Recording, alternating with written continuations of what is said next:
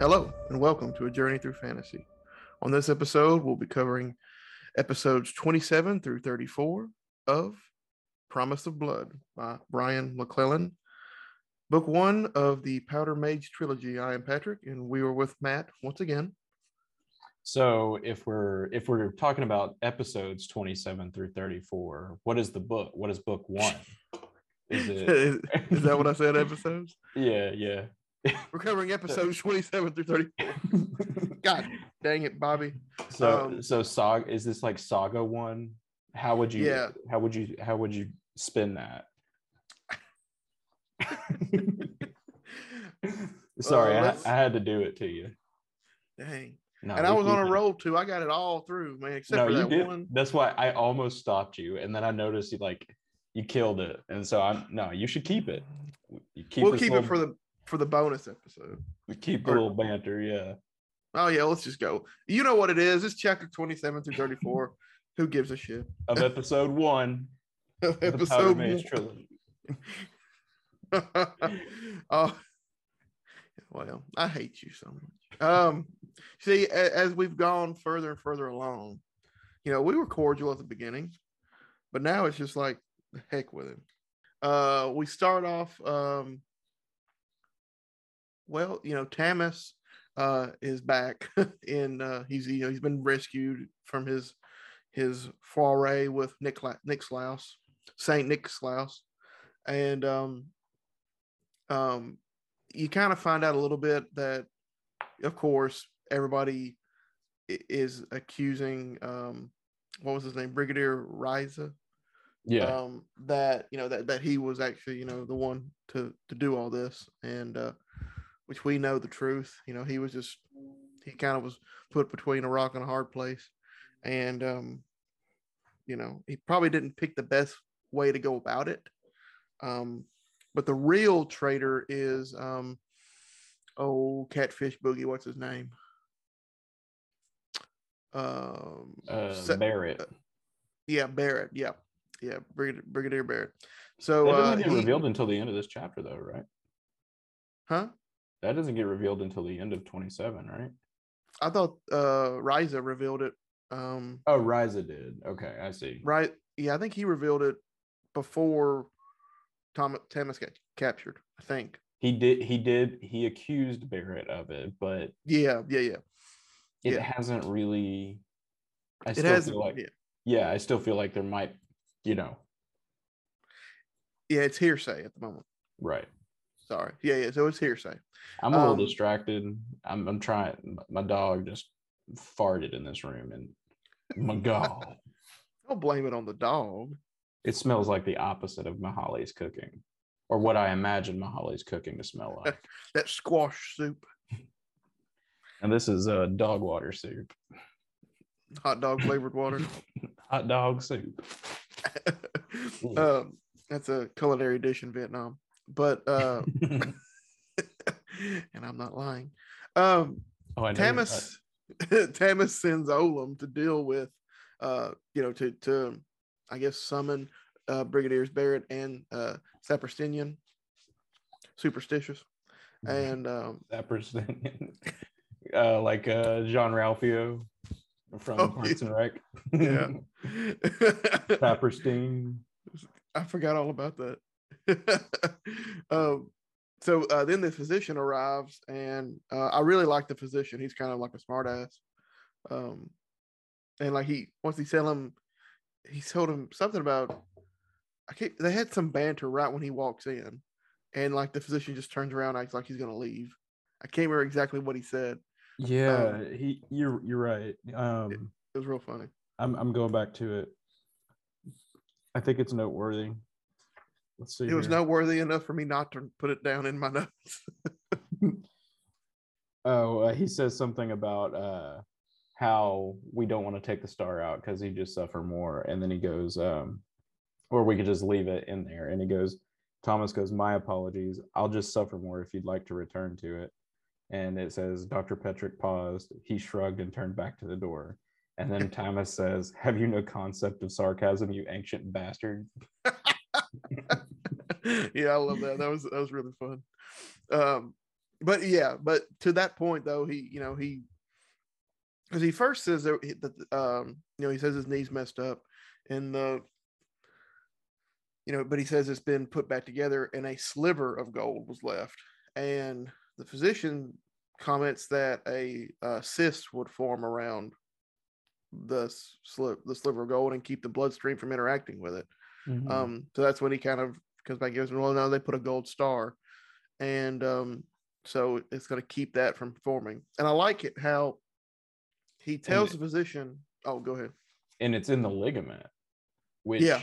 would cause it to move. I I found that to be interesting. You know, yeah. he added that detail into it because I feel like if it was just like chilling, it might not. Mm-hmm. Uh, let's see. Uh, I was gonna say he he describes it a certain way, and then um, somebody walk. Is does Olam come back in the room or no? Somebody comes in the room and he explains it a lot more straightforward, and I can't remember who it is. I think it's Sabon, isn't it? Yeah, Sabon. Yes, Sabon comes in the room. Yeah, it is Sabon and, and like he he kind of like straight lines it more. He goes, "There's a star in my there's a star in my knee. It, it, every time I walk, it'll tear. There's no, there's no way for a cyst to form." Like he just goes straight into it. Like he's like, "I've had enough." Just you know, like, he explains it all in detail. Exactly. It's like a developer talking to a user. yeah. And then you have the analyst in between. Sabon is the analyst. Yeah. So yeah, it, it was it was a nice little a nice little banter of all of it, but he finally does convince the physician to perform the surgery. But the physician makes a good point about that that Olam got sent out. Um, or Olam had got sent. This is before Sabon comes in, but Olam was not there and Sabon was not there, and he's like, if I kill you, then um, you know they'll come kill me. You know. That's that's right. He uh, wasn't that in response to uh, Tamas saying, uh, you know, you could just why don't you just kill me or something like that or yeah. you can just kill me here yeah yeah so um yeah i i uh you know it was a good way to start you know the, this this part of the book and where we're going. Um also adamat uh, arrives to uh inform Tamas on the status of the investigation um which you know again we talked about this pre-recording, um, talking about how it felt like a lot of the investigative parts were kind of written kind of separately. Maybe maybe he he wrote all those parts and then he wrote everything else separate. But I still don't feel like he is uh, working for Vetas. Like I mean, nothing's changed. I mean, we're not seeing his interactions with Vetas. You know, we're not yeah. seeing him tell new information. So like, it doesn't feel like things have changed um, which I guess that makes sense because he's in front of Tamas. There shouldn't be anything making any. He shouldn't be acting any different. But from my memory, this is from Tamas's perspective, so you would think there'd be some subconscious mental things being, you know, kind of being talked about in a way. Well, when Adamat joins in, it does show. No, I'm right. I'm wrong. Sorry. What is it? Uh, I was going to say that it, it was from Adamat's Adamat's perspective, but you're right. Oh wait, oh that's what I meant to say. Is it not from Adamat's perspective? Is it from Tamas's? Oh, it is from Adamat's perspective. It, it cuts yeah. right there. Yeah. I, I misspoke. I meant Adamat when I said Tamas. So, um, okay, so it is Adamat. But you would think that it that there'd be that his subconscious mind would be talking a little bit more about it. I mean, he does later on when he's talking about he keeps thinking about should he tell you know t- that's really the only thing that that makes that that alludes back to that i think this is in in this part in this perspective when he's in here with Tamas it mentions that or he mentions like you know in his uh mentally that um he's still relaying information he has the guilt of having to relay information that's right. Be, that's right. yeah uh, okay, yeah, that, I forgot about the the guilt part. Yeah, yeah. So I take that back then. So yeah, I mean he um, so yeah he he's feeling it a little bit, but um, he it still kind of feels like that that was a moment that happened with Lord Vetas, and then it kind of just is not really talked about much. Um, like you could have pulled it out of the book and nothing would have changed really Yeah. up to this point. Up to this point. Um, but and then you know everybody just comes walking in. Uh, Mahali shows up. It's like an episode Uh, of Friends. It's Yeah, everybody just shows up out of nowhere. I say that hating Friends, you know, but you know, Mahali bumblefucks in like Joey's like, hey, Sorry, in my head because he was bringing broth. It doesn't make any sense to the analogy you were making, but I just pictured him being Kevin from The Office bringing in his bowl of chili, but it's like a bowl of broth. well, Mahali is a big dude. I don't know if That- yeah. Kevin big. Mhm. I I picture somebody who's big but proportionally big. I mean, they got a gut, but you know, Yeah. they tall too. So uh, there's a lot of things that I've noticed where a lot of the characters are interchangeable with Game of Thrones characters in my mind. So, like I Mhm. said, Olam, I, I picture Bronn as Olam. Um, I can see that. and I picture, um, oh, Do you Rickard picture? Tumbler. What? Oh. No, I thought you were about to say what you picture Mahali as. Continue. Oh no, um, Ricard Tumblar. j- I just think of Littlefinger. He kind of has that Littlefinger vibe to him, and I so I kind of think he looks that way. The chaos Um, is a ladder type. Yeah. Oh yeah. Um, and then uh, the eunuch, the proprietor's eunuch. I mean, he kind of just feels just like is, um, yeah. yeah, just like Varys. Uh, Mahali, I haven't really thought about who he. Maybe like a Robert Baratheon. No, he's clearly hot pie. Oh, Just straight up hot pie. yeah, I forgot about him. I forgot about.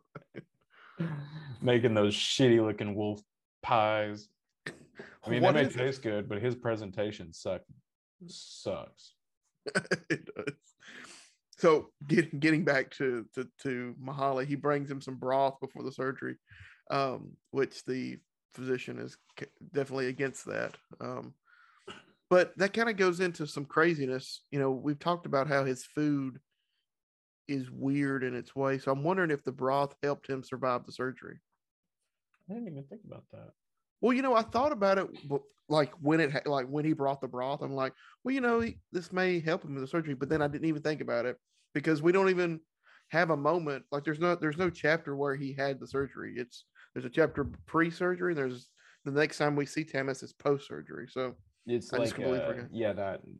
I mean, it goes like his surgery happens in that perspective change. Like, yes, yeah, you know, once it cuts from Thomas's perspective, it cuts to and it cuts to Adamat's. It's like that's it's in the same chapter, but that time, yeah, you know, that time between perspectives is when the surgery happened. yeah. And so, uh, but yeah, so they, uh, the, uh, you know, he brings him the broth, and you know, Tamas is like, "Yeah, let me have it." Um, and then the archdiocese diocese uh comes in to check on on Thomas as well, um, and he sees Mahali and begins to, you know, say like, "Hey, I'm gonna take him into custody or whatever," or you know, he he didn't go so far as that, but he was like, "You must be him" or whatever. You know, he he's very, um, you know, short with him, kind of. And Mahali like just straight up ain't having it. I just it, this was just so odd to me. I I had I had an example like a parallel in my head, and I now that you know I'm on the spot, I can't think of it.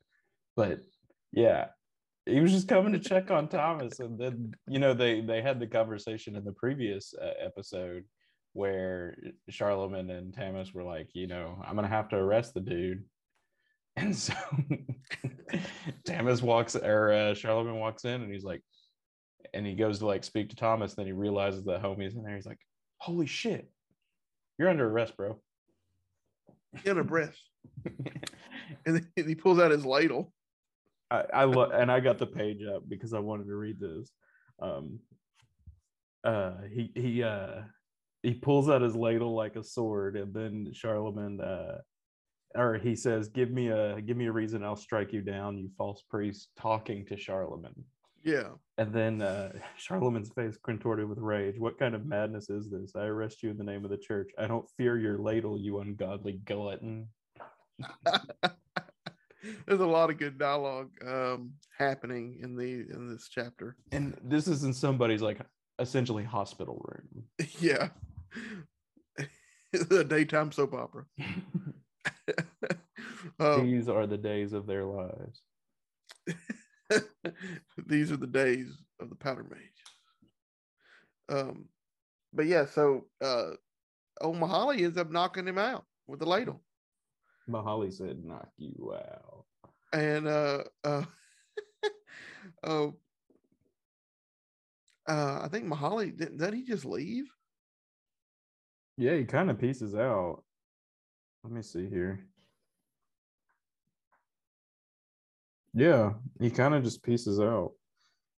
And then he asks Olam to oh no, he asked the physician, is there anything that we can give him to kind of keep him asleep and mess his memory up? And once the physician says something like cyanide, Yeah, he kind of keeps joking, like he's like, I'll just give him something to kill him. he said arsenic first, and then somebody said, "Really?" And he's like, "Oh, okay, cyanide." like I said, I love the, I love this physician. We should I wish we could have got more of him. Pa- I Uh, guess up- up to- Patrick, Patrick or Petrick or however it's pronounced. I Yeah. guess he never heard the phrase "everybody gets one" because he got two here, He or he did. took two. well and that's again coming back to it i like how a lot of these people's names kind of feel like um like let names that we know but they're kind of altered not all of them but Mhm. you know I, I i know i've said it before but i, I kind of enjoy that um which kind of makes me think i'm not to say it because it would spoil something um spoil something for a whole nother book series uh but uh okay but so then uh you know he ends up trying to you know trying to get Tamas tries to get the uh archdiocese out of there and um you know uh, I- think he starts to come to and like you hear Olam just punch him in the face. He yeah uh and it's funny like mahali hits him so hard he like flings across the room onto a couch. And then you're right olam like knocks him back out when he kind of starts to stir again. And he he I remember he he's talking to Adamat about about something. Oh, he he uh they were asking about Mahali and coming up with their story, right? And I like Adamat Mhm. joins in and goes, "Yeah, he fell down a couple a couple uh, flights of stairs. It was a bad fall. I saw it. It was, it was rough." Um something to that effect. yeah he says uh well, see that the archdiocese's put in a room downstairs let it be known he had a bad fall uh, find witnesses and then thomas turns to Adamat and says inspector you saw it right and Adamat Adamat smoothed the front of his jacket it was a very nasty fall he tumbled two flights before we could catch him I don't know. It, it was it was a lot of fun. I enjoyed it. and, and um, that and that that's what uh, the surgeon was saying we could give Char they could give Charlemagne arsenic or cyanide for the pain Yeah. Yeah. A lot of yeah. There's a lot of uh you know, you know, it brought um it brought down the I, I might, I might not be using this right, but the levity of it all, it kind of you know, he he just got he just got rescued. They're kind of having debates about the surgery, and then we have all this nice little all this banter and all this stuff. So and it was a tense moment with Mahali and Charlemagne. So it's you know, I, I dare say, you know, it's it it's not as bad as like a Marvel movie where it's like every dramatic moment gets undercut by something by somebody saying a one liner. yeah It was done more correctly. It was like there's some liked it, dramatic, yeah. yeah. Um, but uh, okay, so then we roll into chapter 28. So now we are post surgery, and uh, Brigadier Sabastician um, has been summoned to meet with Tamas. Um, and you kind of you don't know really what's going to happen here, and I was kind of shocked by it all, but they end up asking him to just hide behind a curtain. Um, and so he, he does, and then Yeah, like without question. I, he goes, No. I'm gonna need you to just trust me here. Don't ask any questions, but go hang out over there on the ju- like you know the little you said curtain. It was like those little uh dividers where people will change behind. Yeah, yeah, that's what it was. Yeah, yeah, yeah, yeah. But just imagine imagine if that had happened, and then he brought in Superstition's wife or mother, and then just banged her.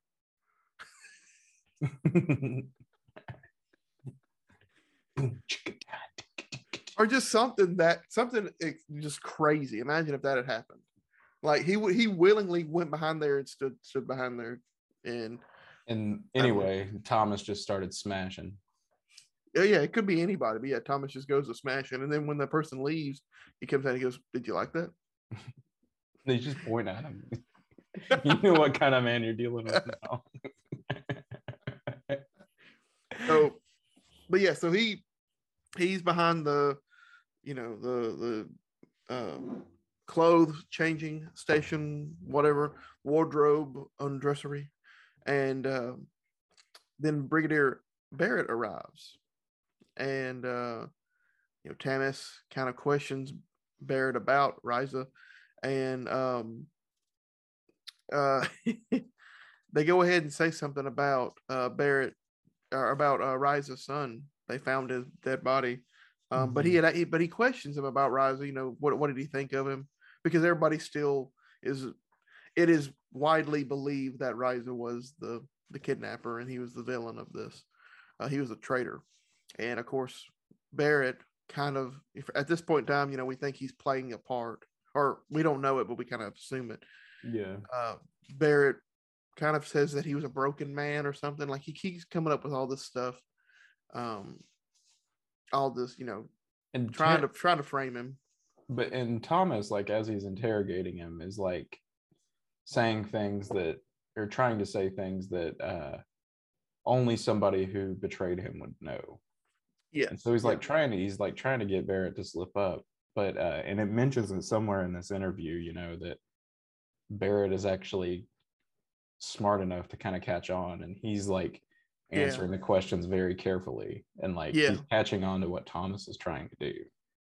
It, oh yeah, it was something about he asks a question and Barrett answers and it says it like he can tell someone's watching. Somebody else is in the room watching. Yeah. It was he he he kind of figured that part out. Um but yeah, they they you know they pretty much find out that um uh Barrett is the traitor. And uh Sepistician uh whatever his name is busts out there and just kills his ass.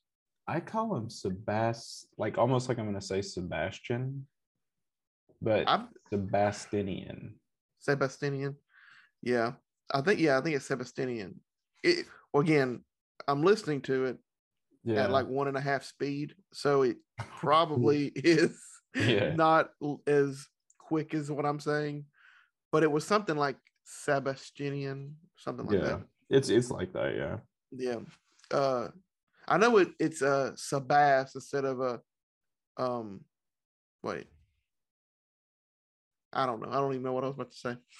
Uh so I, I I found the little I found the little uh passage about Barrett, kind of you know, kind of catching on to what's going on, and uh, they're talk. It's when they're talking about uh, Riza's uh, son that was found, and he goes, "A witness at Adopest University saw a man matching your description enter the do- dormitories late last night. One of his classmates said the boy went with the same man." And um, it goes impossible. He snarled. No investigation could go on so quickly. And then it just he stops right there. yeah. And then he's he sit and then it says he stopped sensing the trap. I hope his killer is caught and brought to justice. That still doesn't excuse what his father did. yeah. Um no, oh yeah, yeah. So yeah, but then you know, old boy comes out and kills him. And we we Just out, out the blue. It almost seemed like it was out of the blue. Like it did not seem in this interview that anything that Thomas had asked him about, he was caught dead to rights. yeah, It, it didn't to me. no. but somebody who i guess somebody who's like intimately involved with all this um had you know like Sebastian he he probably saw enough and he he jumps out the curtain and shoots it Yeah, yeah. And uh, which we find out later that that is, you mean like he's pretty much out of he was he's he's out of the the wings of Adom now. Yeah, and so yeah, Wings of Adom are like a big family, and like they they take betrayal as like the biggest thing ever. And so yeah. just the fact that Sebastian, even if even under this this scenario, they would take offense to him killing him like this because they'd want to give a trial for a brother. Yeah. And so, so we we find out that it was actually part of Tamas's plan. Yeah. Because he yeah. knew this. So again, Tamas again gives me more of that like Frank Underwood vibe, like kind of just manipulating situations, but maybe in a less villainous way. Because it's not always that it I guess it just happens that Tamas's views and opinions and wants are relatively good. So it's. I mean, it, all of know, Frank's were all of Frank Underwood's were selfish. Yeah, then, then that's the thing is, uh, Tamas's are selfish in a way, but they still they still um better not just him. They better uh, the the you know people other people. Yeah. So it, it's you know, so he he kind of uses those methods, but he has the advantage of ha- of having um, you know ha- having a more moral um, compass, I guess.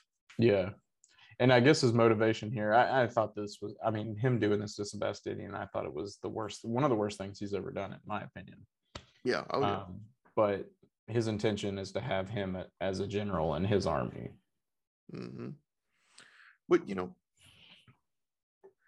you know, I mean, like I said, it it, it kind of it sucks, but it you know, at the end of the day, can you really be mad? I mean, if I was uh Seba Sebapukuku, Supanusampon, I would be a little upset. Saperstein. So yeah, uh Sassafras. But yeah, I'd be a little I'd be a little upset if I knew, you know, if I if I knew what was going on. Of course, he won't ever know, but um we have a a um what's it called? We have a character perspective change, and we see Nila again. Before we get to that, I just wanted Uh-oh. to make a comment that we get confirmation that Barrett yes. is uh slanging it. Mm. Tell Lady Wentz. Yep. Wait, good good King Wenceslas' wife done get done got a hope. A young stud. Yep she ought to be ashamed of herself. She too old to be bred? no, no, no. Yeah, hey, hey, you, you got to get what you can get. You know, take what you can. I mean, it's your life to live, baby. I mean, if you don't have any skills like Sebastian or you know Risa, I mean, I, I guess he got the D. Well, you know, and and I guess that's the only negative of it all. You, I you know I had a high opinion of Waiting Lady Wenceslas a couple times that I've met her, and, and I I just didn't think I thought she'd have a better judge of character than than that. You know. I mean, yeah, but I mean, well, uh, it it doesn't seem like bad. there's been any reason to ha- say that he's had a bad character. I mean, well, other than the son being murdered. Well, yeah, but she wouldn't know that. And yeah, she wouldn't. The perspective that we got earlier when Adamat went and investigated, I mean, he wouldn't be that way with her. Right? He could have just been fooling her the whole time. True. Um, yeah, I mean, so like, he hasn't done anything negative, you know, really.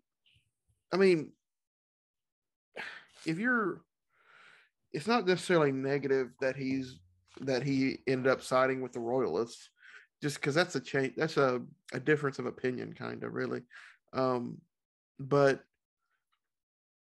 but yeah the the kind of the line that's that can be drawn is the son being murdered. Yeah kind of. I agree. That's, one thing we don't the, get is the motivation. Yeah we don't know that. I mean i don't feel like it was as simple as like royalist and you know.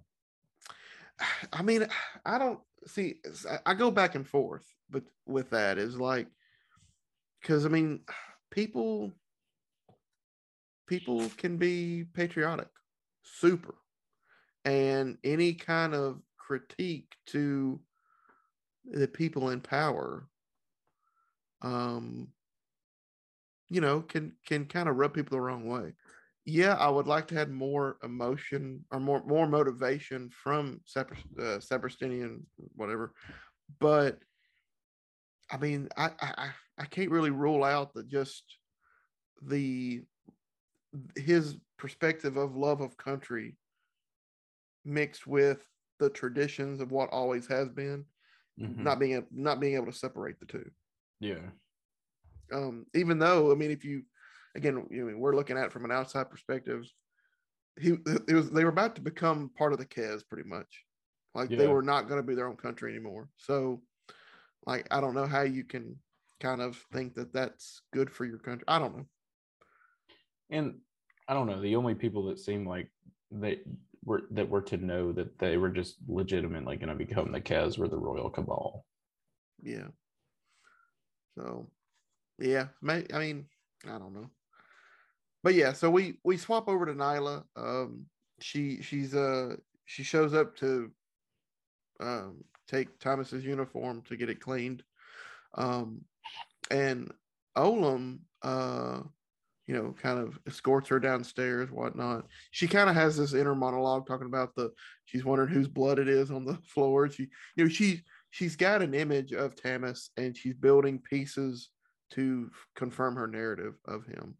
You know, she's seeing all this stuff and and it's um even though she doesn't know the ins and outs of the, you know, it, it's it's actually a pretty good analogy to the real world. It's like it's kind of like you know you got all these stuff happening in in, in the world, and you and we see what what we, I guess, are allowed always- to see. You always pay more attention to things that confirm your perspective. Yeah, and and you kind of turn a blind eye to things that would penetrate your perspective, like or the narrative that you've built.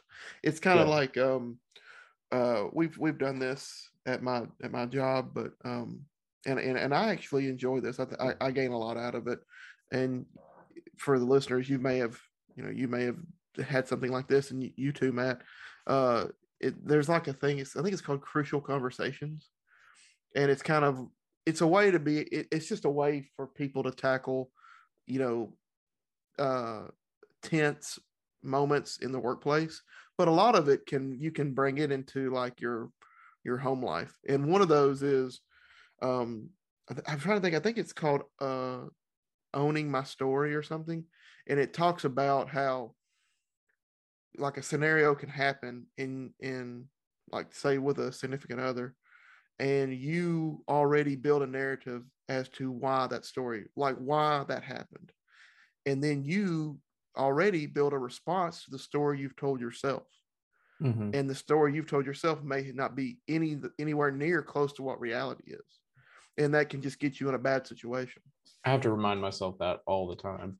yeah it's, it seems hard like it seems like my first response is always the thing that's going to make me angry. yeah exactly it's almost like we want to be mad yeah. um, but yeah, so but yeah, I, I noticed that with Nila, like every little thing is kind of like feeding into that, you know, that image she has of him, mainly from that first from from that moment where uh he he killed that person whenever they took Jakob. He like killed someone when she saw him die. It was that it was that soldier that Yeah. she she kind of semi knew. Yeah, And I don't know, there's just a big difference. I mean, he didn't kill her, he saw her. It said that Yeah. he saw her. But I mean, he killed the soldier who ran at him. I mean, I I, I I've mean- I've always thought that, you know, since she always calls back to that. and It's just like put it into perspective, my dude. You, you, you know, like he didn't kill you and he had an opportunity to. Yeah. Which, well, you know, to play devil's advocate, even though I'm on your side, they, you know, they took Jakob, and she, and of course, mm-hmm. in that same moment, she doesn't know, you know, did he kill her? Did he, or did he kill him?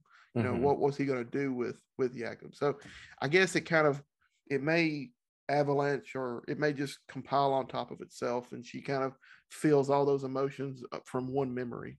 So Yeah. I don't know.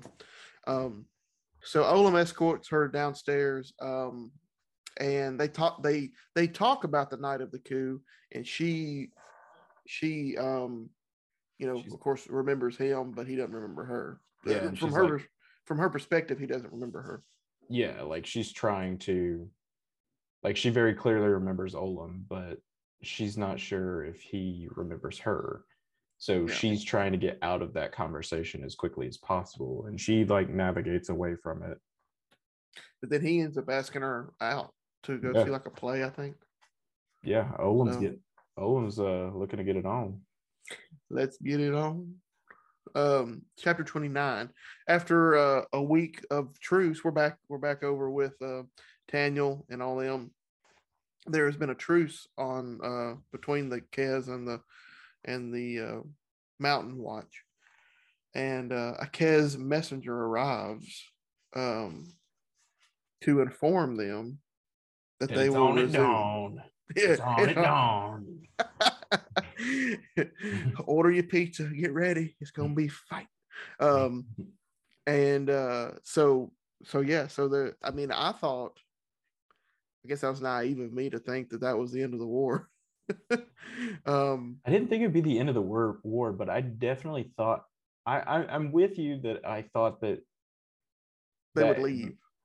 that it would be the end of like this like conflict? Uh, conflict yeah not not, not the whole war but yeah the battle. Yeah. maybe and Yeah. that, you probably meant that too. Yeah what yeah, that's kind of what i meant. Um yeah. but but yeah but no they're gonna they're gonna pick it back up. They're like we regrouped we're gonna come back. Um re- remind me there are two things i want to bring up. If i don't bring them up before the end remind me because i think around this time when i was reading it i remembered something or i realized something.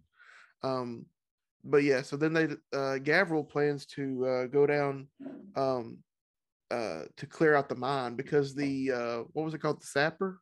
Mhm. the sapper it was still it's still been going. Even under the truce it's been going. Mhm. so they they want to go down there and clear out the mine. Um i think that's pretty much it. That was a pretty straightforward chapter. Was there anything else? Um yeah there might have been a little bit a little bit of there's a there's a suggestion i don't think it's i don't know if it's by bo or I think it is by bo that Ka-poel is stronger than him. Okay. or maybe maybe it's just this in point this point in time because bo has been like you know he he was really taxed by the last battle. Yeah yeah. And then near the end of it you know Taniel like after they decide that they're going to go to these sapper tunnels Taniel's like walking in the middle of the night by himself he like starts to get this feeling you know like something weird like something's not right. Yeah. As he's walking the streets and he hears like a wolf howl and like he sees some movement up in the mountains or whatever and then uh Ka-poel jumps out from like a alley to scare him. Yeah. And uh yeah so she scares the shit out of him and then uh i put in my notes that she smells like honey and sex. But i don't think it says that of course but, but that's what i felt. That's how i felt about it. Uh Taniel got some feelings. Yeah yeah that's something else that's in i couldn't remember if it was this chapter or uh, Mhm. one of the next ones but you know he um a- and it might be later on that he she's wearing something and he says it reminds her that she's i think it's later on that he's that like that one is later yeah i, I Yeah, know what you're talking about um but but yeah you can already feel a little bit of the tensions because i think is this the moment where she signs to him that she uh cares for him or loves him? Let's see here. I know it's at the end of this chapter here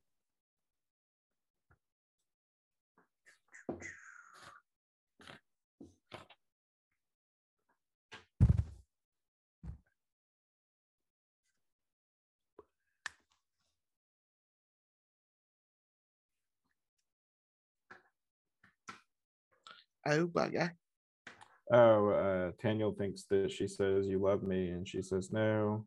Um, she's a shield. She wants to protect him. Mhm, mhm, mhm. but now he might be starting to fall for her And it mentions that you know Taniel's always treated her like a girl. He's always like anytime he thinks about Ka-poel, it's like a girl. yeah And he goes uh, something along the lines of her being like 14. She Yeah. signs again. And she goes, and he goes, "You're 19." Yeah. Be- So yeah, because they're what what they're married off by 16 or something. Most uh women of Mhm. hers of her race. Yeah. Yeah. And he's trying to talk himself out of it, you know, on his way back. Says uh, she's a servant, an uneducated savage. That's not a way to treat about the woman you love. Oh, Taniel, you butthole. yeah, you butthole. Who's the savage now? Um so uh then we roll on over to chapter 30 and um Adamat um ends up uh interacting with Ricard. Oh Ricard Tumblar. I've Is been this the calling second him- time? Yeah. I, I after after our last episode, I've been calling him old Ricky Teabag. Ricky Teabag. so yeah. but uh, this is the second time he's interacted with Ricky Teabag, right? Because he had an invest didn't he investigate him already? Or i- yeah, interrogate yeah. him? He he did interrogate him. That's right. Yeah. But Yeah. this is another. Inter- you're right. This is another interaction with old Ricky Teeb. Ricky Teabag. Um, but yeah, it, it's when he's leaving a brothel, and um, uh, he uh, he warns him, uh, you know that everybody's kind of suspecting him. You know, like everybody's pointing the finger to him. Yeah. Um, and he's saying he he kind of says there might come a point where I'm gonna have to arrest you. Like he's just like giving him a heads up that yeah, yeah. I think he like tells him to clean up the operation. Mhm. It's up, you know, because because Kez spies are coming in through the docks, which he basically runs the docks. yeah um but um yeah so uh you know gives him the gives him that little bit of heads up um so again kind of more fuel to the fire you know that and he Ricard like, is kind of being the maybe the it might not be but kind of is the red herring in a way and he confronts him like in the middle of the street at night. Yeah. And uh when the last thing I want to say about it here is that when he mentions that hey I may have to do something about this Ricard gives him a look oh Ricky T gives him a look like he's gonna fuck him up. You don't come between a man and his union. Tell you that right now. I Well, learned that the hard way back in 76 I learned it when I watched an episode of uh King of the Hill, propane union. I don't know if there's a propane union episode, but when you were saying a ma- you can't take a man, you can't get between a man and his union, I was just thinking about a man between his propane, a man and his propane and propane He's- accessories. You got to taste the meat, not the heat. Okay. Um, uh, so then Adamat goes to question the archdiocese, old Charlemagne, and the the place where he's at is just filled with some. I mean, it sounds like they're at the University of Ole Miss down there. See, I was. Did you ever watch Ti- Tiger King? Uh, a little bit of it, not not all of it. so I didn't watch season two because I felt like it was just like money grubbing. But near the end of the first season of Tiger King, they show this dude. His name's Doc Antle. Oh yeah, You know who I'm talking about? yeah, I know. Yeah, I remember Doc Antle. Yeah, and he's got like this keep where he's like like this compound where he's like grooming these young girls to, so that he can uh have a big old family. yeah, yeah. he's a creepy old dude and like his compound has a bunch of exotic animals and like it's Mhm. it's like nice buildings and stuff so i Yeah. i put in my notes that i got doc antle vibes here but but uh, you know it's Doc Antle vibes, but like I think the caliber of of of uh of folk are higher. The attractiveness of the folk there are a lot higher. And unless I'm agree with that. mistaken, unless I'm mistaken, um, the workers. I mean, it's men and women, yes and the That's only right. person that doesn't look like they belong is uh oh the guy who ends up showing him around S- Simeon Simeon. uh dang, i was gonna say it i thought his name was funny so Simone simone yeah Yeah, that's Simone. why it was like simone um, probably pronounced like simon or something like that I'm trying to think how they say it in the I think it was Simone, man. I think it was. That's it. That's how it's spelled. I'm reading it right here. Yeah, I think it is Simone. Yeah, but like Um, everybody's like dressed like in a lot of finery or scantily. And yeah, this one homie looks like he's an actual monk. Just. Yeah. And and uh you might be able to enlighten me more on this, but it was like um Charlemagne makes him kind of be more makes him uh be more kind of poverty like or more humble like. so yeah they mentioned in this chapter uh, we get a little bit of a view into like how the church operates and so like young monks monks have to do some sort of penance Mm. before they become like a full-fledged like i guess priest or whatever or a Yeah. full-fledged uh, man of the church or whatever Was it man of man of the rope? man of the what they rope call that's it? what they- yeah man of the rope yeah and adam had asked him how long he'd been serving and it was like two years and that's like apparently like three times the amount Yeah. as, as typical and we come to find out that uh old homie here is uh uh trying to wed charlemagne's niece Oh, I and knew he that's, was. that's why his that. penance is longer See, that's I- why that's why they say his penance is long. Yeah. See, I, I knew it was something about a wife, but I missed I missed or I forgot the fact that it was his niece. Yeah. It was, and it's just one sentence, and it's like oh, it, it, it's easy to miss. Yeah. Um yeah, and so I uh and doesn't he mention that uh they were at the morning uh orgy or something? Yes. So he, he has to leave SouSmith at the at the at the chariot. I call it a chariot at the carriage. chariot. at the at the carriage. and he goes with Simone. And uh he got the sense that he didn't want to bring SouSmith along. He didn't Simone didn't want SouSmith to be brought along because he thought that Charlemagne wouldn't like the competition of like a real man. Real man. And, and we all know we all know that uh SouSmith's packing heat. So I mean um, and you ain't talking about his gun neither. oh I was. What are you talking about? Talking about um, that thing, that propane tank he's he got, got that- in his he got that thing on him.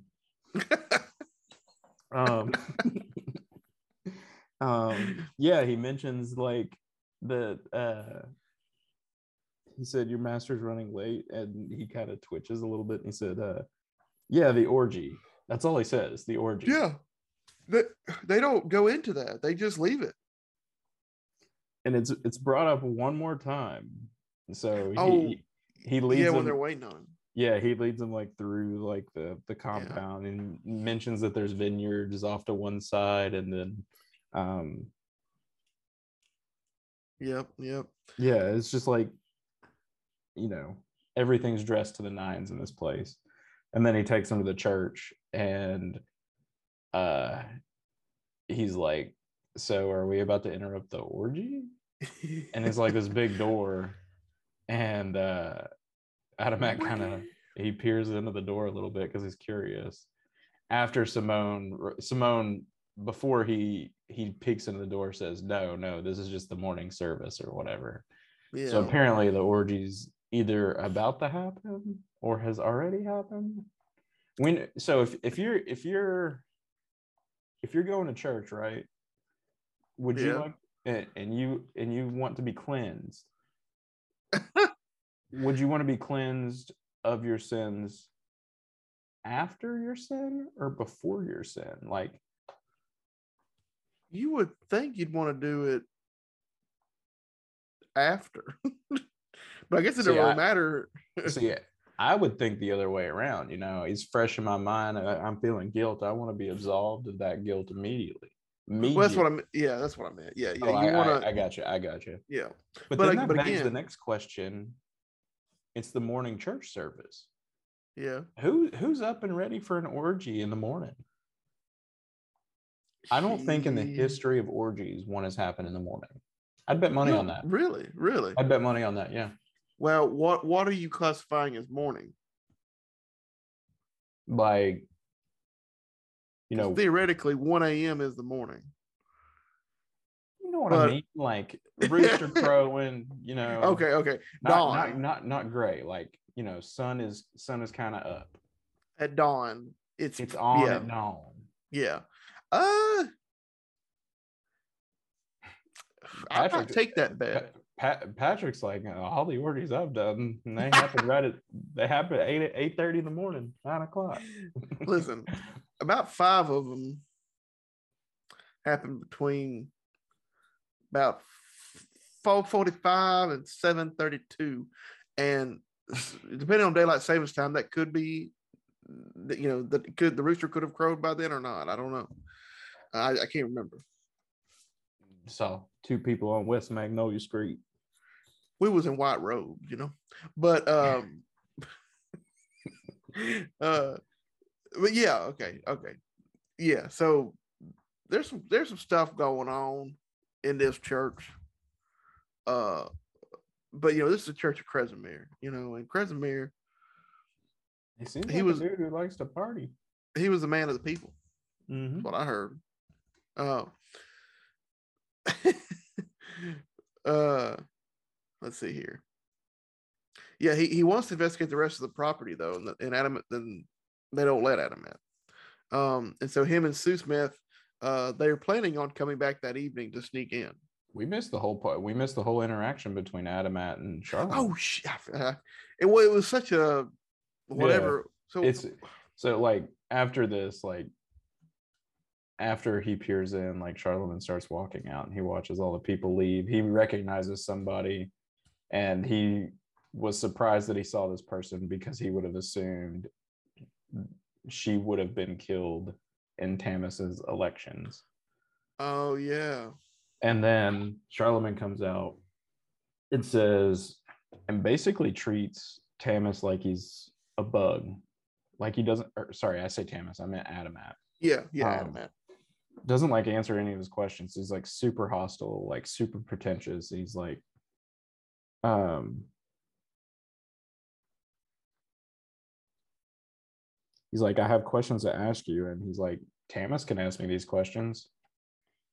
You know, he's just basically saying, You're not good enough to speak with me. Yeah, yeah. he's like like looks down upon him and speaking of like turning his nose up on it him one other uh, thing i wanted to say about simone was that he always keeps his head down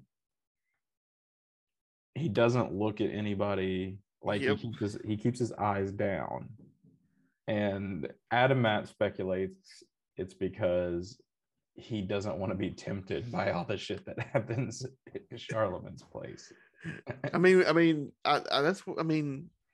i mean this I- is a sexual bouncy house Yeah, like you walk around and everybody around you is is is fine and naked.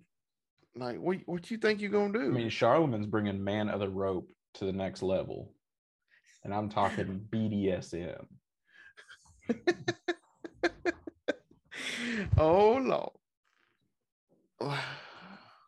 okay, let me see. I'm trying to find where I was. Well, yeah, yeah. So yeah, he, you know, like like you said, he kind of treats him like a kind of beneath him, um, Mhm. which is which is ex- is expected, you know, um, Is it? from every. eh, Well, I mean, Oh, everything. that- okay, everything. We, okay, I thought you. I thought Everything you we meant just like a, a priest, like a high priest. Oh, no, no, I but- see what you're saying. I see what yeah, you're saying. just just Charlemagne. yeah, yeah, just Charlemagne. Charlemagne the just- charlatan. Yeah, uh, they picked a good name for him. Um, maybe a little too on the nose, but whatever. Uh, but yeah, uh, but yeah, they're not allowed to go look anymore through it. But him and SouSmith plan to come back later that night. Um, that don't happen in, or may, or does it? No, not in this chapter. Um, not in this chapter. I so after this chapter, it kind of, you know, everything's pointing towards Ricky T bag. Yeah, But I, you know, as I'm reading this chapter, I keep thinking about it, and you know, we know all these things about Charlemagne. You know, like none of these, none of these interactions are surprises. But I start thinking, you know, I started thinking about the traditionalism of the Kez, and I was thinking about Charlemagne, and it would be a mutually beneficial agreement. Yeah. You know, if Tamas were to die, so I could Yeah. see, I could see Charlemagne getting something out of it. And yeah, I think you're right. there's no way the church can afford all this. No, And so whatever he's doing, he's got to owe some people. it, I mean, if the ch- if the church could afford this, every archdiocese would be doing it probably, Exactly. And so or, or I- more than just him, I guess. and you know we've we've we've seen in the past you know with An- he said that you know you you don't see what, how the church spends Yeah, or whatever but I, I think it's more than just the church here and so I think Charlemagne owes some people and or yeah, or at least he's just being funded by somebody. Yeah. And then one last thing, I don't yeah, it was in this chapter they talk about how um maybe it was later. I'm not sure. Uh about how Charlemagne uh used to be a professional uh not jouster, fencer. Um, he was Oh, like yeah. the fencing champion before he became an archdiocese. Yeah. And then he Yeah. like became an archdiocese overnight. It was like fishy. Yeah, yeah, And so I think he owes owes somebody something and owes them big. My last my last note here is that uh Kresimir, when he comes back, uh, he's gonna give the old bean dip to old Charlotte. his beans are gonna get dipped. Uh, so so uh, we, we go to chapter 31 and it's been five days since the surgery and Tamas uh, is not fully recuperated yet kind of still needing his rest and uh, Olem talks him into going out to the balcony. And uh, he notices it's real loud out there. Uh, and I like he points out that it seems like Olem is smiling about it but he looks down and and there's all these people all over election square. And he has found out that old Mihali has done cooked up a uh um like a feast. Uh and we're talking a feast that like feeds the city. yeah yeah the he's trying to unite all of adro and he's got uh merchants eating with peasants nobility is actually serving uh you know people and the street urchins and stuff like that uh urchins and um and the uh the the union workers are there to are there assisting Mihali No, they show that yeah, they end up showing up and Yeah. they're like, How can we help? So I'm Oh, curious. This is after Adamat tells this is so yeah, this is after Adamat tells uh Ricky Teabags, you know, he better clean up the docks and he better get his affairs in order. If Mhm. we hadn't known that, uh, this would have taken the gaze off of Ricky T for me completely. Because I'm like, well, this seems like a nice thing he's doing. But now that we this is this is after Adamat had had gave him the heads up. It kind of seems like he's trying to cover his his butt. See, and I didn't even think about that because like this just this whole scenario seems so far fetched. They got people coming out of the prison to get fed and stuff like that. It's wild. And so I'm just thinking there's like some magic going on. Like there's some Maha- like Mihali's magic. So I didn't even think about, you know, Ricker Ricky T having the old ha- having any type of motivation because I was And- just thinking, you know, this be. is Mihali. And it might not be. And that's the other thing. I guess that's the biggest mystery that's been left is that what is going on with Mihali? You know, there's some kind of magical charm thing going on with him, and I, I mean, I don't know where that's going to go, but it's interesting. Like, uh, Yeah. I mean, if, if everybody starts eating this food, like, is that is everybody going to start uniting and like wanting to fight and help fight off the Kez? And so yeah, I there's there's some type of magic going on here. I don't like you said, I don't understand it. Um the and you know, nobody else does either. Like I guess No. and I guess that's why we haven't got it yet. But yeah, he goes down from his balcony and goes all the way down the stairs, the House of Nobles, Yeah. to talk to Mihali. And like you said, he's trying to bring people together. Uh, Mhm. Mihali tells Pete he's trying to bring people together. Yeah. One um, one other tidbit here is that um apparently he's like the master of ceremonies for like the the festival that's going on in town oh yeah, yeah, as yeah. well. And he got that because Lady Winceslav is holed up in her house in mourning. Yeah, yeah. And so she's taken uh uh either is Riza being dead or Barrett being a bitch pretty hard. I don't know. See, I'm curious if she if she's say because we don't know her perspective. I'm wondering if she's just mourning uh Barrett because maybe she actually had a lot of feelings for him. That's I actually how I took it. That's how I took it as I read. Yeah. But I hope not. But that's kind of what I thought. But I mean, she's effectively lost three of her four brigadiers at this point in a matter of weeks. So I mean, Yeah. And does she only have and? Riza Riza was the oldest. Like he'd been Yeah. the Wings of Adam his whole life, and he was old. Yeah, and But are- they- it was uh, I don't know why I want to say Borax, but that's not her name. Abrax. Abrax. Ab Abrax, uh, Jean Ralphio, um, Barrett, and uh, Riza. Abrax, Meshax, and Abednego. But um, but is that the only four? Or is that the only brigadiers, or are there more other places, or is there only four The- of the in Wings entire- of Adam. Yeah, Okay, okay. that's my understanding. Wow. Um, yeah. So yeah, she's lost three of them. So the only one left is the is the woman brigadier. That's right. Okay. Wow. Um, Assu- Uh, yeah. So, assuming assuming that Sebastian, you know, gets kicked out of the out of the squad, yeah. Mihali mentions in passing one of the last things he says is that all these people will go to battle nourished. Oh yeah. I said I didn't pick up No, no that. context. He just says that. Wow. And see, he's what did he say earlier in a few episodes ago? Um, he must prepare for his brother's arrival. Yeah, he had said that, and then um, he said he tells people to take food to every part of the city and protect the wagons that are bringing it. And then Tamas asks him how all this is done, and he goes, "I am Adam reborn. Adro must be united. My people will go to battle nourished." Hmm, Just he wasn't asked for this or anything. He just kind of said it. yeah. It's good stuff, man. I mean, I Mhm. mean, it's good stuff. It's weird. I'm liking it. Like I'm digging it. It's weird, but I'm digging it. I don't know. I like it. I like Mihali, so it's fun to see all this. Um, but we switch gears again to Nila, um, and she, it, it's and this is interesting because she's the only one that's picked up on this. She said, you know, she's starting to hate Tamas less. She's she, her her will to kill him is is weakening, and she thinks it's the food, Mihali's food. And the first line of her perspective is Nila didn't like Mihali's cooking. So we get introduced back to Nila with that sentence. Yeah. So I, don't know what's going on.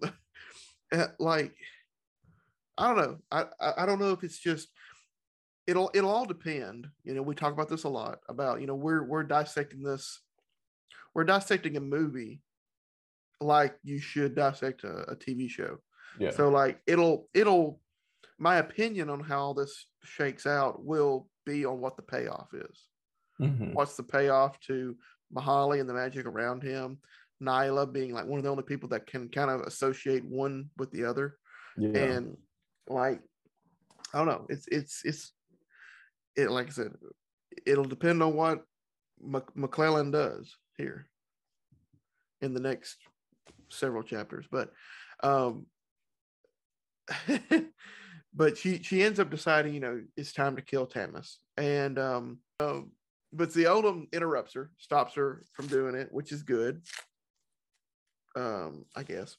Um, I mean, I don't want Tamas to die, and uh, but he lets her know that he knows she's is a royalist. You know, he remembers her from that night, way back when Mhm. or that day, whatever the day, the night of the day of the of the coup, and um, uh, And Olem like stops this at the nick of time. Like she has got a knife out and she's ready to Yeah. like like Yeah, bring it down on Tamas as he's asleep, and Olem opens the door and is like, "What's up?" Yeah, yeah, yeah. Cause yeah, he's yeah.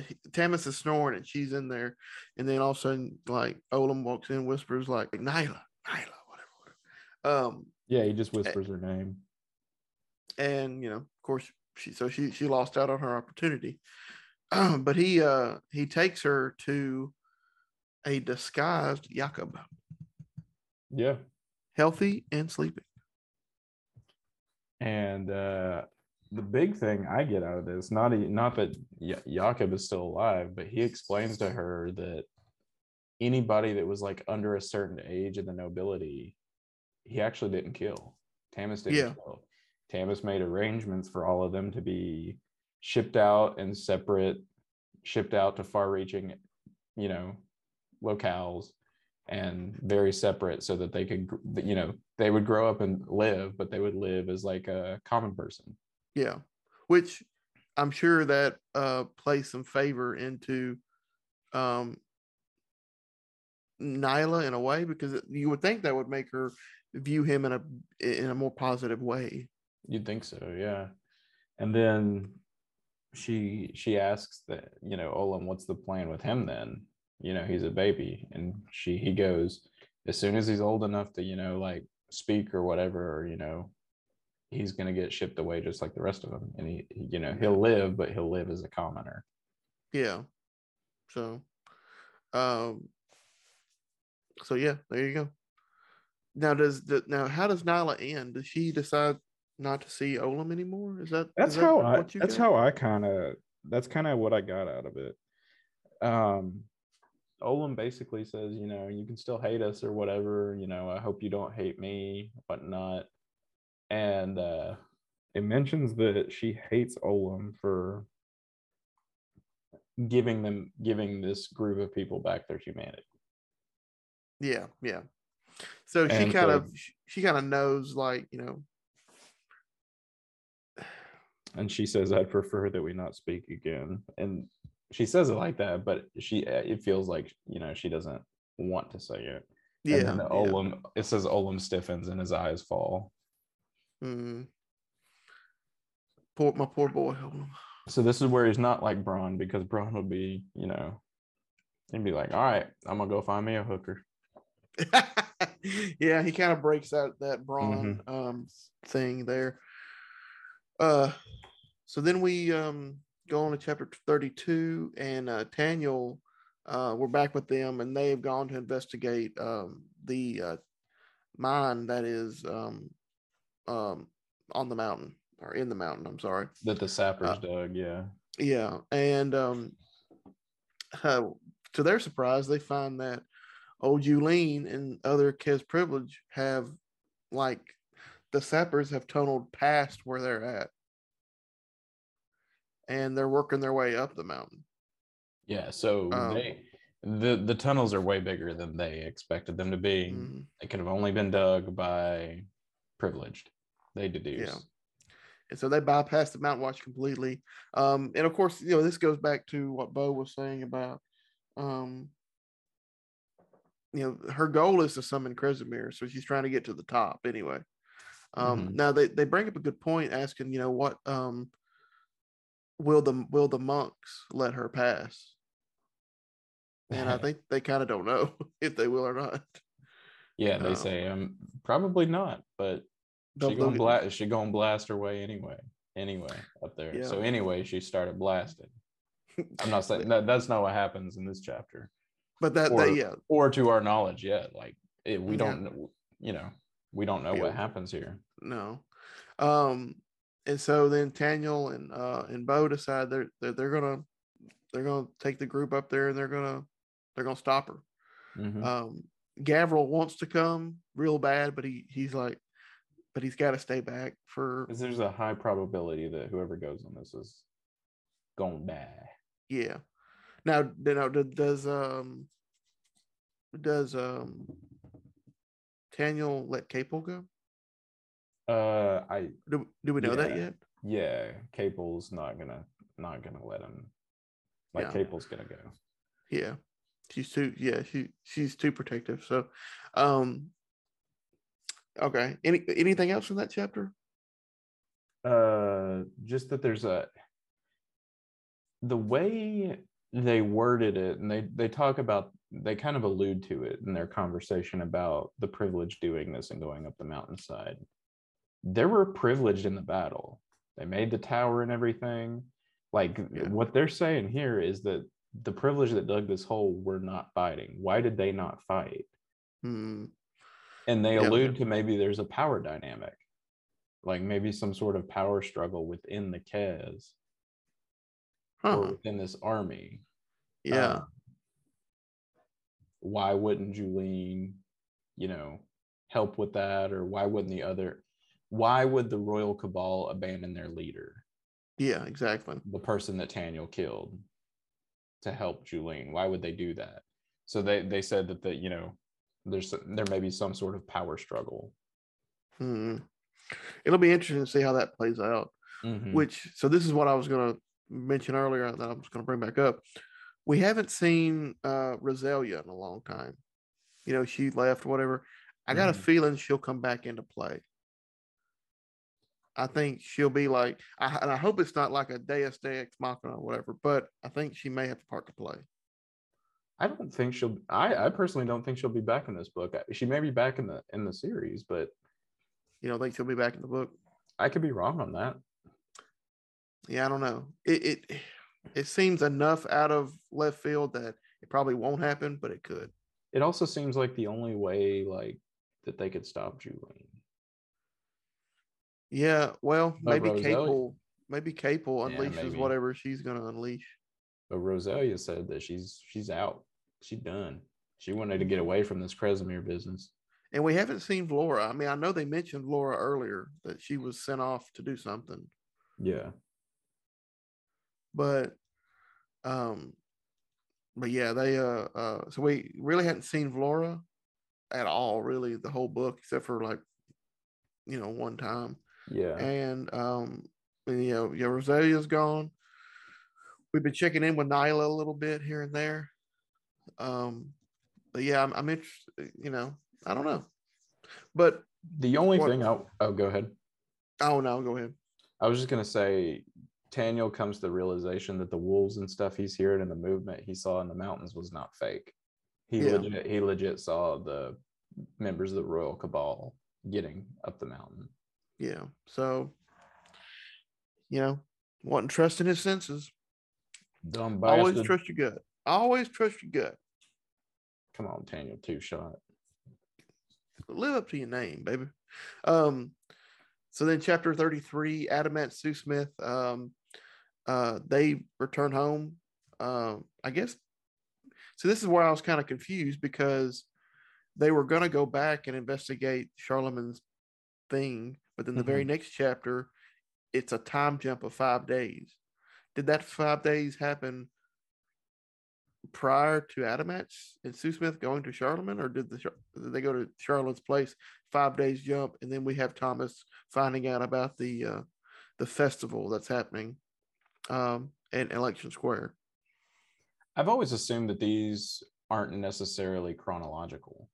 Okay, I I guess you could it doesn't mention in Adamat's chapter that five days has passed, right? no, I don't think it does. It did with So- the surgery. Uh, yeah, yeah, yeah, it did. Post surgery, Election Square festival. So I know that Adamat went when he saw Charlemagne. Charlemagne had like a bruise on his forehead or something from where he got walloped with a ladle. Yeah, So that happened after the scene with. So there, it may have been four to five days that passed before Okay. Adamat went and saw Charlemagne. But my understanding is that this chapter takes right where we left off okay. with Adam. and, and that would make sense. So, um, but yeah, so they they return to Adamat's house and they find the uh, proprietor's eunuch. Um, and he even the narrator even kind of narrates him in a Varys type way. Mhm. Um, but uh, it says that the eunuch he, he kind of drops it that he he normally is who is who the proprietor sends to kill people. Um, but uh, it's funny because Adamat knows that he was there, uh, and and and the eunuch's kind of trying to like, I guess the eunuch kind of feels a little hit to his pride because he's like, how do you know there's all these different people that could have been here to try to kill you? How do you know it was me? And, and he's kind of knew by the way he picked his way into the into the house who it was. Um, But also can- through his scent. Um, apparently the uh, the eunuch is from some specific spot in Ger- Gerla, isn't that what it's called? I can't Yeah. remember what it what it was. I think that's right. Some type of maybe not spice, but incense that uh Adamat could smell mixed with how the pick was locked or the door was picked. And um yeah, he doesn't just run into him like Adamat goes to pour himself a drink and he makes a second, he makes a drink for two, and then he turns around and says, Yeah. and he like Varys is in the I call him Varys, but uh the eunuch's in the shadows. Like Adamat couldn't see him, but he goes, You want a drink? it's it's it's really cool. Like you know, like thinking about this, if this was ever to be turned into a a, ser- a series or a movie or whatever, um, this scene just feels so good. They better not like they shouldn't mess with it. Just play Yeah. it the way it is, um, because it was it's it it plays really well. Um, but basically, he kind of just says he he kind of gives him a warning, saying, you know, hey, proprietors ain't got nothing to do with this. You better not and be looking into his business. You know, just a real quick warning about that. With the proprietor. Yeah. Yeah, get out So. He answers yeah. his questions though. oh yeah, yeah. He um, it, it- it's a lot more straightforward conversation than I thought it was going to be. Yeah, like uh he says, Why are you here? And he said the proprietor wants me to answer any questions that you have in Yeah. context of the investigation. And he get and I, isn't the reason that he would rather not kill him? Yeah. Oh yeah. Yeah. Adamat Adamat in his investigation might find other things, and he doesn't want him to find those other things to, because they might piss Tamas off, or it might incriminate him in another way, and he might have to kill Adamat. Yeah. So he, it's kind of Did I did of- I zone out? Were you did you explain that a second ago?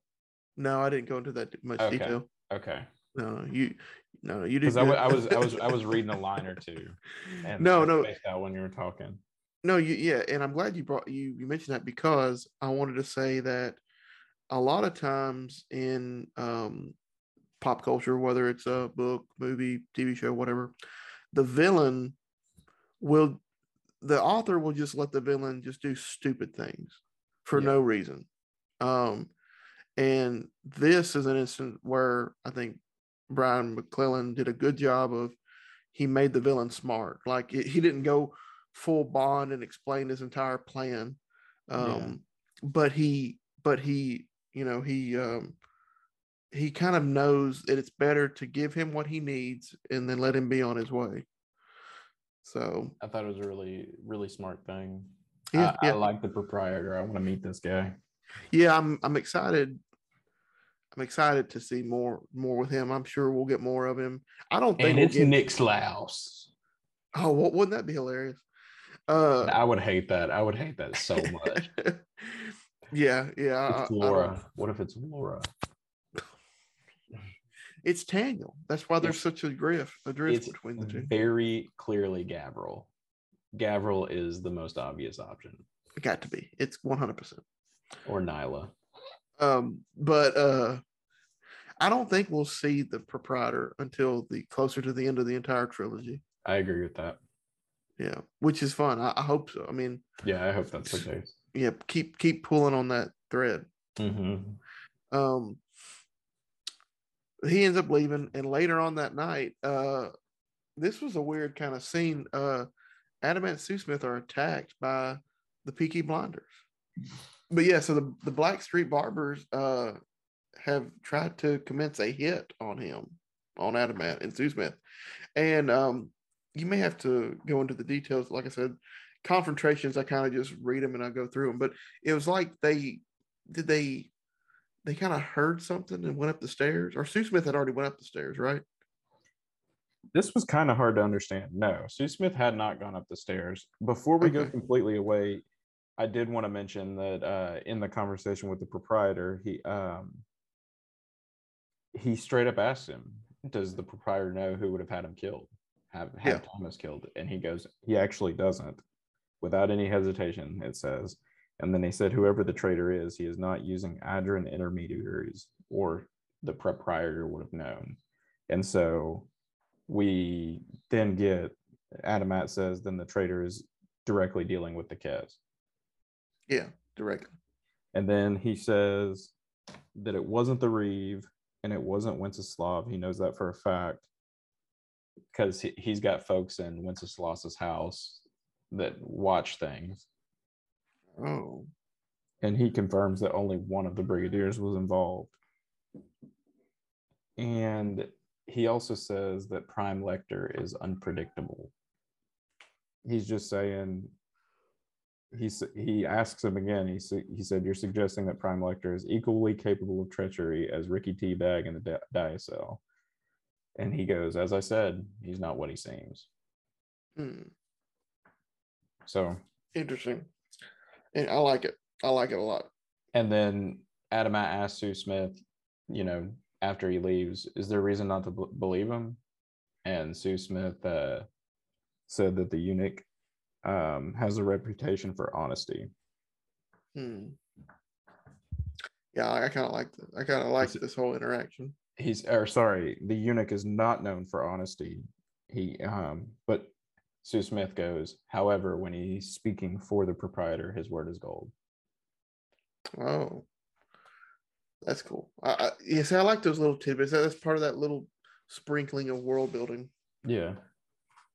Um, But yeah, But yeah. Uh, back to what you're saying. No, it said that Adamat spent time in his study, um, and SouSmith fell asleep on the couch. And then Adamat went to bed. As Adamat was going to bed, it doesn't say it, but it says SouSmith is walking up the stairs with him. So I assume that he's just going to bed as well. It, I don't think that part was described very well uh, up until this part. So as he's crossing the top stair, my understanding is is that he feels something before he hears something. And so he like ducks and he mentions that something grazes his neck as he's hearing something. And then he sees that SouSmith gets got shot and he's at the bottom of the stairway. But he- the shot came from down the hall and it felt like something was right there and in fact there was some and so like i guess he fell down a couple of stairs when this happened. I don't understand like i don't think the physics of this were described very well but it mentions that he crawls back up the stairs a couple of steps and to kind of peek his head back up. And then he sees somebody right there where he felt before with a uh you know the peaky blinders knife. Yeah, and he what's he he kind of the he barber his well, he, but he feels his his boots. Like he comes up on him and he he surprises him yeah he surprises the guy at the top of the stairs. You're right. And he's having to guess which hand the knife is in. yeah and he guesses wrong. Um yeah it's a weird it's a weird kind of scene. And yeah but regardless a fight breaks you know uh, altercation happens naturally. And um um let me see here three barbers are in the house and uh he thinks SouSmith's dead, but SouSmith starts fighting and they he throws his head through he throws one of theirs heads through the wall. Adamat kills the other one, kills one of them, and then manages to almost kill the other guy before he asks questions. He starts asking him questions. But one of them ends up being one of the union workers for R- ricky teabags That's right. um but uh The guy who served them their drinks while um Adamat was in his first meeting with Ricky Yeah. Teabag. Yeah. and uh Tamas ends up this Tamas, Tamas ends up showing up doesn't he Yeah. and and he's kind of mad about it that the barbers took on a job kind of separate from the job that he had uh, you know been been working with and um uh he's he's ready to bring in T bags. Like he he wants to go get him now. But Mhm. Adamat says, you know, hey, if you make this, if you make a mistake and it's not him, you still have someone out there that wanted to kill you. And So- you lose the labor union. Yeah. So give him, you know, he's Adamat saying, give me, give me a little bit of time. Let me, uh, and then you know, as soon as I can nail him, we'll go get him. You know, but I give me a little bit more time. Um, and so then we go into 34 um the last uh chapter in this episode or as some people in this part of the world like to say the last episode in this chapter um Roadhead. Road Ted. Uh, A- uh, Adamat and SouSmith, along with uh, Sabon and some of Tamas' soldiers, they um they storm into the Biggie Blinders headquarters, um, and you know bas- they basically surprise them. But along the way, they realize that There's not like a lot this- of people. yeah, yeah, it's pretty empty. So, so they must be on a job, another job. Uh, and the person that's there, Teef, is surprised to see Adamat alive. Mhm. so I, I thought that's pretty clever little or pretty cool scene. I, that's another kind of scene I'd like to see play out cinematically. Yeah. Um, but uh, you know, Teef is kind of you know he he he, he kind of says like, well, you know, who paid you? And he he goes straight to Ricard Tumblar and he's like, come on now. And then he's and then he's uh, he he gives out one more name. I can't remember who it was. The proprietor, maybe. yeah. He says the proprietor. And Yeah, like, and You're giving me the easy ones. That's not who it who it was. Yeah. And so then um uh he was actually hired by a priest matching the description of uh Simon or uh, Simone. Yeah. Um He said he was crying the whole time, asking Kresimir for forgiveness. I could I could just imagine all that all that yeah. playing out. So uh in, in so then if you find out that it was for two jobs, but but the well before you find that out, you find out how much the cost was. he goes, How much? And it also mentions that Adamat didn't bust teeth all the times he grew up before he was a Black Street barber, and this is how he Yeah. repays him. Yeah. What kind of job would have caused you to attack, you know, the field marshal's investigator? And uh, he goes, It was for 500,000 krana. And Adamat goes, For me? And Teef goes, No, this was two jobs. 15,000 for you. so so so we found out the majority of the money was from Mihali, yeah. which So- that well, I guess other than Charlemagne, that would seem like why would anybody want him dead? But Charlemagne would. And I mean, I think this plays into him being in uh, line with the Kez too. You know, this Yeah. is the last chapter, so we haven't, we don't, we don't know yet. But Yeah. you know, I think he's. I mean, it lends it lends reason with uh, what the eunuch said. Whoever it is is dealing directly with the Kez. We know parts of the Kez are trying to summon Kresimir. People who are summoning Kresimir would probably want the son of Adam dead or Adam dead. And Which is so, a weird So that's I think. I, I think that Charlemagne, you know, is in cahoots with either the Kez or Julene or somebody. See, I'm trying to think back to little tidbits that would that would point this way. Was there ever a scene where Julene and and uh, Charlemagne were in the same? I'm not I'm not sure. Not that I re- not that I recall. Well, um, but yeah, I mean, I, I I- think I agree with you. I think I mean, well, I think all the all the signs point to him. The only way it wouldn't be him now is if there was some kind of twist with uh Simone. Yeah. but I think Simone is definitely acting on the behest of Charlemagne. Um, and so we end the chapter where Adamat is kind of he's he's trying to get to Tanis uh, and Charlotte, you know, to to tell him.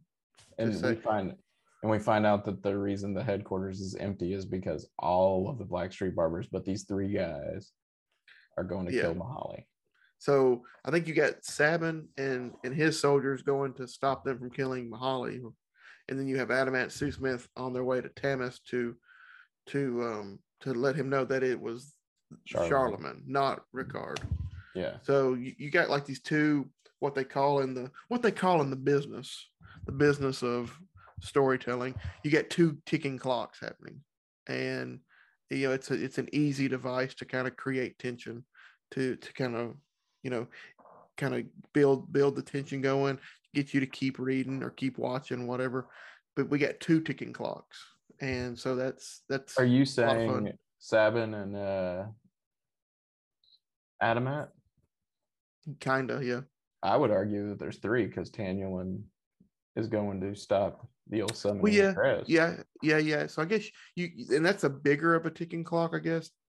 But but um I but yeah, I- I, see what you're saying with this. yeah, I was kind of just saying within the realms of this plot, this plot Gotcha. point, there's kind of they've set up two ticking clocks. But but yeah, uh yeah, yeah, if you're talking story wide, there's about three right now.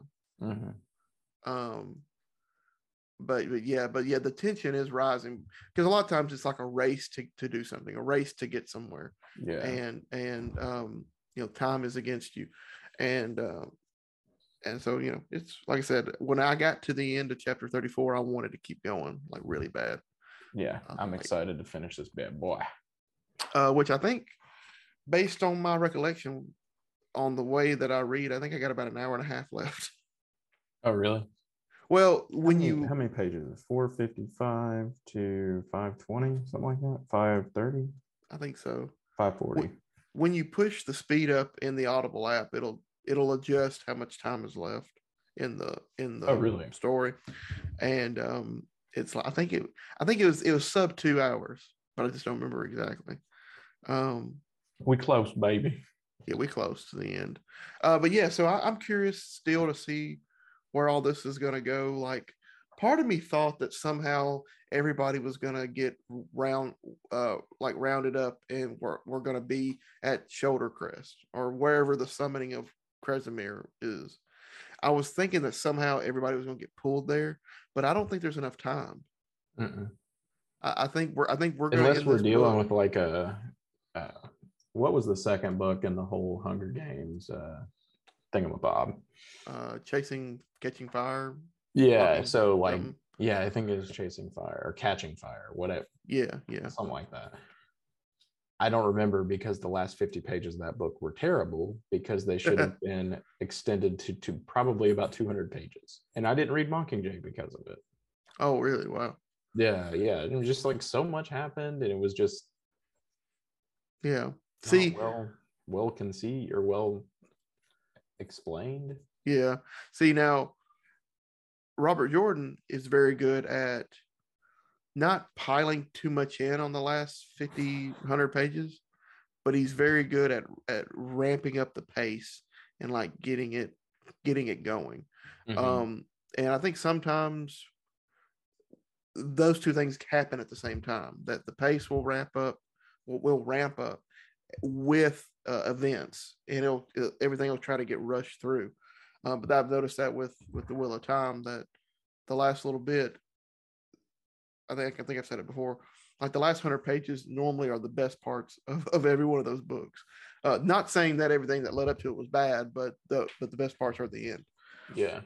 so unless he does something like that or does something like the hunger games situation i don't see them getting to shoulder crest i, I think this book will end and we'll we'll have we'll kind of have i guess two different sections we'll have the people that are in adro or at Adopest and then we'll have the people up on shoulder crown Yeah.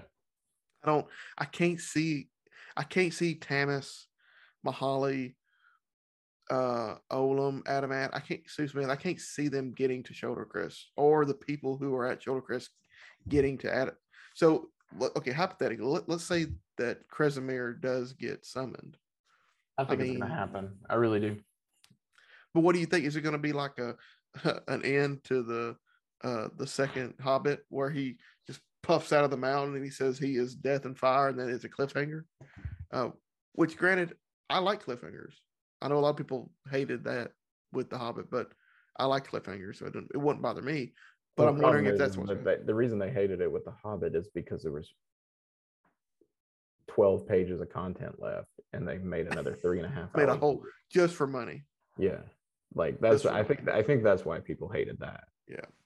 Um, It did. It did make a that's why- cool that's why- that's why I didn't like it. Yeah.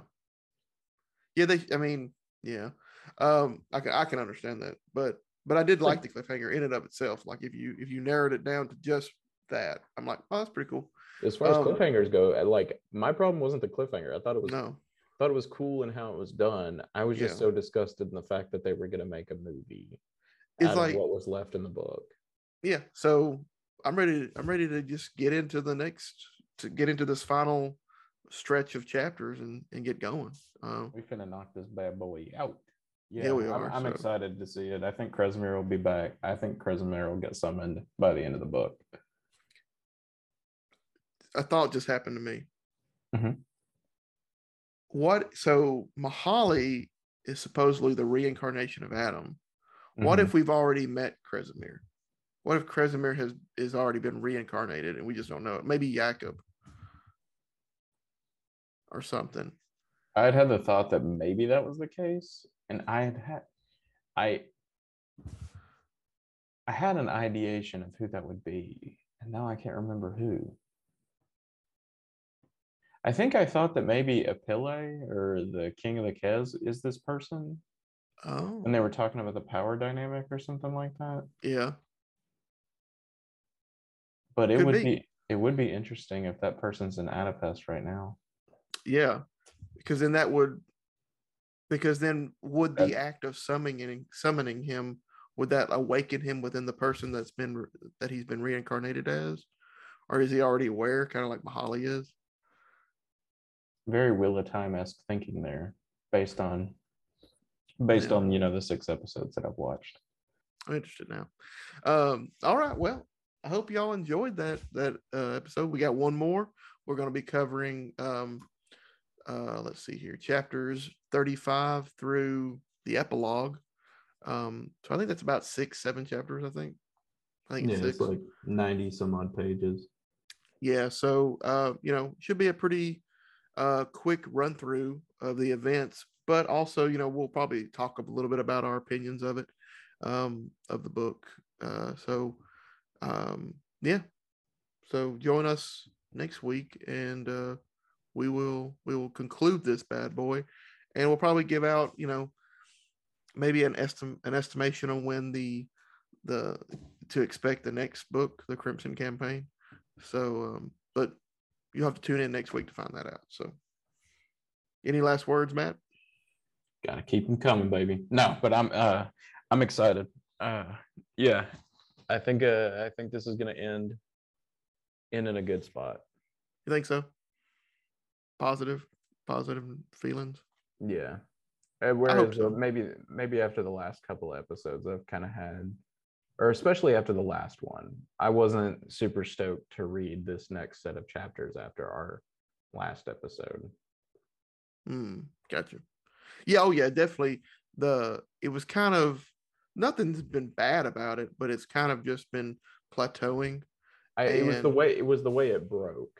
Like yeah. Yeah. if we had read maybe one more chapter or two more chapters in that last section, it would have spread the desire over two episodes. You know what I mean? yeah. Yeah.